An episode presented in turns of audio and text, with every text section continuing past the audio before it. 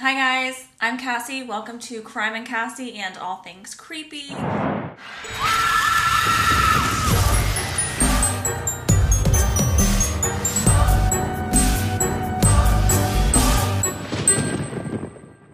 If you're new here, every week I talk to you guys about a case that, for whatever reason, has shaken me to my core. I plan on doing some spooky episodes here and there in the near future, but for now, just trying to build up some true crime for you guys in case you want to binge it out. If that sounds like your jam, I highly suggest you subscribe wherever you are watching or listening. I'm on YouTube and anywhere you listen to podcasts. And, you know, like, share, comment, review if you feel so inclined. Speaking of YouTube, I got so much love for the Martha Moxley episode last week. It made my day, my week, my life. A lot of Taylor Swift jokes. You guys had me dying. I used to get that all the time when she was younger and her hair was curly, and she ages like a fine wine. And so, like, the prettier she gets, the less people say I look like her. So, you know, I look like the old, awkward Taylor Swift, but I'll take it. So, thank you. And seriously, I appreciate you guys so much. The support is unreal. So, truly, truly thank you. Another thing somebody mentioned is that some of the transition sounds are too loud, so I've chosen quieter ones today. Look, I'm the most technologically challenged person there is. The fact that I'm editing videos at all is a miracle. I get all excited and I'm like, ooh, sound effects, pew, pew, pew, pew, pew, pew, pew. So I came in a little hot, I'll admit it. I also edit at a pretty low volume because listening to your own voice over and over again is a form of torture. Oh, and one more thing someone said that I sound like I'm in a tunnel, and I hear ya. I have a microphone, it had great reviews, but it's not my favorite. The more you guys support this and share it, the quicker I can update my janky equipment and soundproof this bitch. Today we're going to be talking about an unsolved murder of a 14 year old girl. Her parents immigrated to the US to give her and her sister a better life, and in an instant, that was gone. This is the murder of Jenny Lin. So, last week we traveled back to the 70s. Today we're going to go back to the decade of all decades, my personal favorite, the 90s. John Lin and his wife May Lin moved to the United States in 1973 from Taiwan to attend graduate school. They get married in 1974 and they decide we're going to stay in America, we're going to raise a family here to give them better opportunities. So they settle in the town of Castro Valley, California, which is in the Bay Area. It's a very nice neighborhood, and eventually they have two daughters, Rhoda and then Jenny. Jennifer Han Chi Lin was born May 25th, 1980. In May of 1994, Jenny turns 14. I'm always jealous of people that got to be teenagers in the 90s. It seemed like the most fun. Although I got to be a kid in the 90s and it was the best. Jenny's described as being vibrant, vivacious, and overall easygoing. She was in her final year of Canyon Middle School, so she's getting really excited for high school, and she was no overachiever to say the least she was likely going to be the valedictorian at her middle school when she graduated in a few weeks. Not only was she a talented dancer and pianist, but she was an incredibly gifted violist. Do I mean violinist? No, I mean violist. If I'm even saying it right. Violist? Violist. I don't know, let me know. How is a viola different than a violin? You might be asking. A viola is larger. The top string on a violin is an E, but the bottom string on a viola is the A, five notes below that. The overall pitch of a viola will generally sound lower and a bit more mellow than a violin. Either way, impressive. And just to further rub it in your face about how amazing she was, she had become the principal violist in her school orchestra and the youngest member of the Castro Valley Orchestra. On top of all of that, she was a straight A student, she was semi boy crazy, but at 14, who wasn't? She loved clothes, and her family said that her trademark outfit was a white sweatshirt and a pair of flower printed shorts. She had a trademark outfit, how adorable. My trademark outfit is full Adam Sandler. She was a type A girl, and it said that she would drive her friends nuts because she would go over to their house and start cleaning their room. They're like, Jenny, relax, take a load off. This was the 90s after all, so take a big guess on what she wanted to be when she grew up. Like many of us, a marine biologist. I blame Lisa Frank. And if you think that was just a pipe dream like you and I had, think again. She had concrete plans to attend UC Berkeley's Academic Talent Development Program. She also attended Chinese school on Saturdays because it was important for her to stay in touch with her heritage.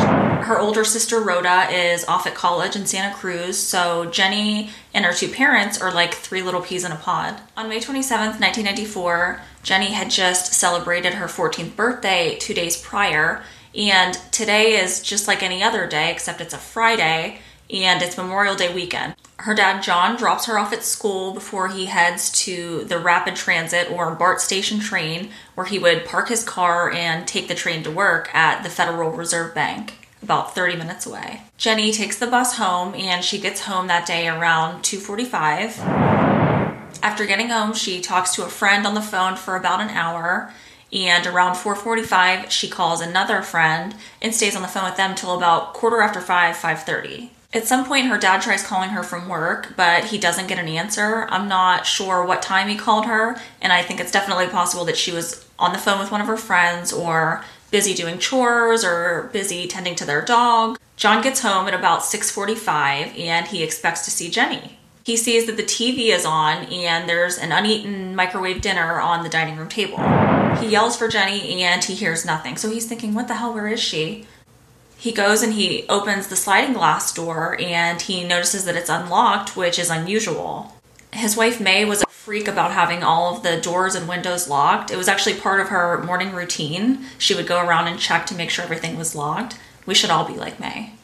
So, because it's unlocked, he's like, okay, she must be outside playing with the dog. So, he goes outside and he sees the dog and the dog only panic is starting to set in a little bit, so he goes upstairs and he notices that the ensuite bathroom door is shut.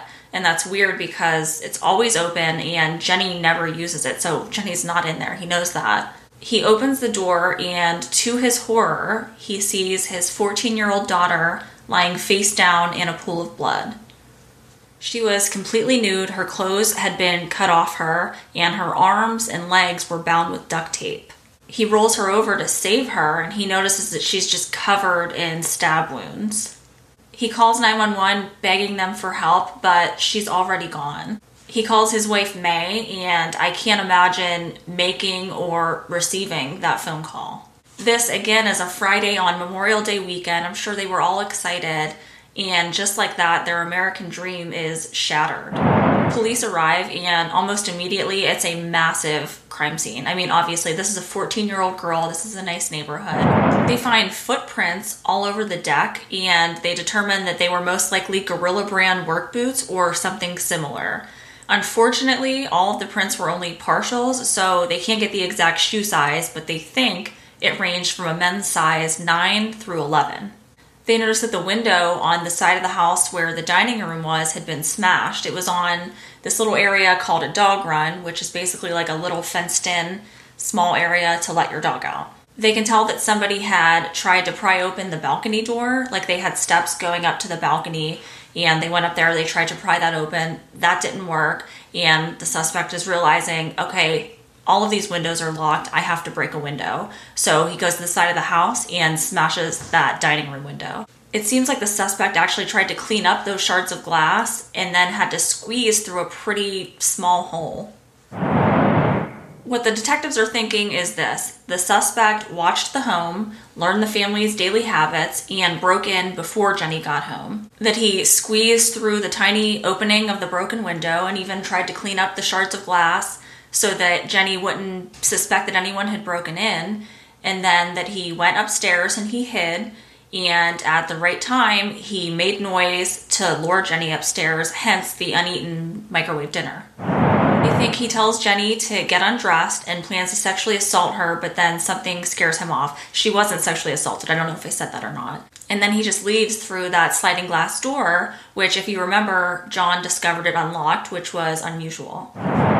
Investigators start talking to all the neighbors, and a man saw another man cutting through the baseball field behind the Lin's home. He had a blue duffel bag with red straps, and he had like a hood up or a hat on. It kind of seemed like he was trying to conceal his face and was purposely avoiding eye contact. And this is confirmed because bloodhounds had traced a man's scent to that baseball field behind the Lin's home. Another tip said that there had been a suspicious man on a motorcycle. Another neighbor said there was a suspicious man going door to door. And finally, someone said that they heard a dog barking loudly around 3 p.m. But I mean, Jenny got home before 3. She got home at 2:45 and she had been on the phone with two different people in the hours after that. So, I don't know about the dog tip. Police are also interviewing the family and they confirm that mom and dad were both at work. They confirm that Jenny's sister Rhoda, she was up in Santa Cruz, she was with her boyfriend. But John brings up something strange that happened not too long before the murder. On May 12th, so just a few weeks before Jenny's murder, John was leaving the BART station. He had just gotten off of work and he was walking to his car he's approached by a man who says, I have your daughter. And John's like, What the hell? and jumps in his car. And the guy comes up to his window and he's like motioning to roll down your window. And John's like freaked out, so he just takes off. And John's like, shit, I should have gotten a better look at this guy. So he turns around and he goes back and tries to find this guy, but he's nowhere to be found just in case he goes to Jenny's practice just to make sure that she's safe, and she is, and then he calls Rhoda to make sure she's safe, and she is. So he kind of brushes it off as this guy was mentally ill and nothing to worry about. After Jenny's murder, this is too suspicious not to look into it. John describes the man as having a dark complexion, about 5 foot 8 to 5 foot 10, and about 35 to 40 years old. Police actually have John work with a sketch artist but John doesn't think the sketch looks close enough to the man that he saw, so he actually hires his own sketch artist to come up with a new one. And John and May give that to the media, and that's kind of the one that circulates. Unfortunately, nothing ever comes of that, and to this day, nobody knows who that man was. Police ask the FBI to step in, and they do. And one of the first things they do is they determine the exact brand of duct tape. They also consult with an FBI profiler and they come up with this profile. The person or persons are familiar with the neighborhood and could have been legitimate reasons as to why they were there, so they might not have stuck out. They were a loner and could possibly live with others, but definitely prefer to be alone. They wouldn't stand out at all, but have overall normal social skills. Alcohol abuse is probable. They wouldn't appear strange, threatening, or weird. Following the murder, they would have indicated concern or worry over Jenny, and it's possible that they left afterwards and if they had any connections to the neighborhood would have returned. In September of 1994, police do another, but this time super thorough canvas of the neighborhood. They actually send out a detailed questionnaire. One neighbor, who's part of the local neighborhood crime watch, had talked to another neighbor who had been outside watering her rose bushes police end up talking to this woman and she's hesitant at first. She doesn't speak a whole lot of English and she's kind of fearful for her life. She doesn't want anything to come back to her if she says anything. But she did say that she saw a man in a dark jacket walking back and forth in front of the Lin's house. But then her son later said it's hard to tell what she saw because she wasn't wearing her glasses. Pretty soon, another suspect comes into play. We don't know his name, so I'm gonna call him suspect number one. Suspect number one was 22 years old. He lived with his parents. His dad actually owned a surgical instrument sharpening business. Nobody knows who gave this tip about this man, but they do know that his parents were out of town that weekend. He says that he was home all day and then he picked up his girlfriend from work and then came back to his house and they hung out together. He didn't even hear about Jenny's murder until days after. But his girlfriend says that she didn't get off until 8 p.m., so he had all that time to possibly commit the murder. He ends up moving out of his parents' house within a few weeks after the murder. He moves in with a friend and then comes back shortly after if you remember, the FBI profiler said that it's possible that someone would do that. They would leave right after the murder and then come back soon after. Police try to talk to his parents, but they were away for Memorial Day weekend. They can't really help out at all. They talk to the man again, and he now says he was at work at a car wash until 6 p.m. and then picked his girlfriend up at 8 p.m. But the car wash says he didn't work that day. So they ask him, Can you take a polygraph? And at first he's hesitant, but eventually agrees. They have him tear some duct tape to see if it matches the way that the duct tape was torn in Jenny's murder, but they conclude that it wasn't similar. He then changes his mind again about the polygraph and says, No, I'd rather talk to a lawyer first. So apparently he talks to his lawyer. So in February of 1996, he finally takes that polygraph and he fails it. So they search his car, but it shows up no evidence. In February of 1997, police receive a tip that a man had been impersonating a detective, trying to use a badge to get info on certain people. They find this guy, they search his vehicle, and in his trunk, they find the exact brand of duct tape used to bind Jenny. They send the duct tape off to get tested, and they find out that this man lives in the same neighborhood as Jenny and had the same exact home as hers, but in reverse. So he would have known the exact layout of her house. His daughter went to school with Jenny, and he had actually driven Jenny to school before. He said that he remembered the day that Jenny had been murdered because he and his family had heard sirens and they actually stepped outside and saw the huge police presence in front of the Lin's home. Police have him take a voice stress test, but they're basically only 50% effective. I mean, look at polygraphs, they're only about 70 to 90% effective. The duct tape analysis comes back and they determine that it's not a match for the same brand, but the tear is very similar. They also test his car fibers, but they don't match any of the evidence from Jenny's murder. They find a badge on his car that he was using to impersonate an officer, and they find out that he had actually used to be a deputy, but they find no proof that he still used the badge, so nothing ever comes of it. Now we're going to talk about Sebastian Alexander Shaw. I'm not going to say all of that, so let's just call him Shaw. I don't know if it was the police or the FBI who got the tip, but nonetheless, they get a tip that 600 miles north in Oregon, police find a man sleeping in a stolen vehicle from San Ramon, California. Police search the vehicle and they find books about satanic doings, books about first aid, body chemistry, pornographic material, two blue ski masks, flex cuffs, combat boots, handcuffs, a knife, a claw hammer, binoculars, a blue bag, and duct tape.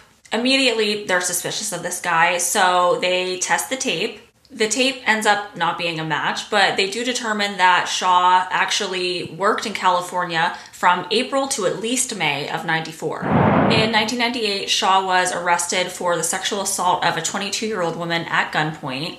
They apparently found him through DNA, and that same DNA linked him to a 1992 double murder in Portland of 18 year old Donna Ferguson and 29 year old Todd Rudiger. They were both stabbed and bound with cords, and Donna had been sexually assaulted. Then they connect him to the 1991 murder of 40 year old Jay Rickbale. He ends up getting sentenced to three life terms plus 30 years, and police want to talk to him about Jenny's murder. Now, he denies having anything to do with it, but they're like, we're going to search your car anyway. And in 2000, they test items found in his car, but nothing connects it to Jenny. Detectives aren't really letting up, so they continue to question Shaw time after time. And he ends up admitting to them that, okay, yeah, I killed 10 people, but he completely denies having anything to do with Jenny's murder. And his lawyer denies this as well. But in 2006, police publicly name him as a suspect in Jenny's murder. Because of this, he's pissed and stops talking to detectives altogether because it's not going to go over well with other prisoners if they think that he killed a 14 year old girl. You know how prison is. Jenny's dad, John, writes Shaw a letter in 2008 basically telling him, I think that you killed my daughter. Why can't you admit it? Why did you kill her? What happened to make you choose her? And Shaw kind of responds basically saying, I don't even think that this is Jenny's dad saying this. This is just the police trying to get me to confess, and I didn't kill your daughter.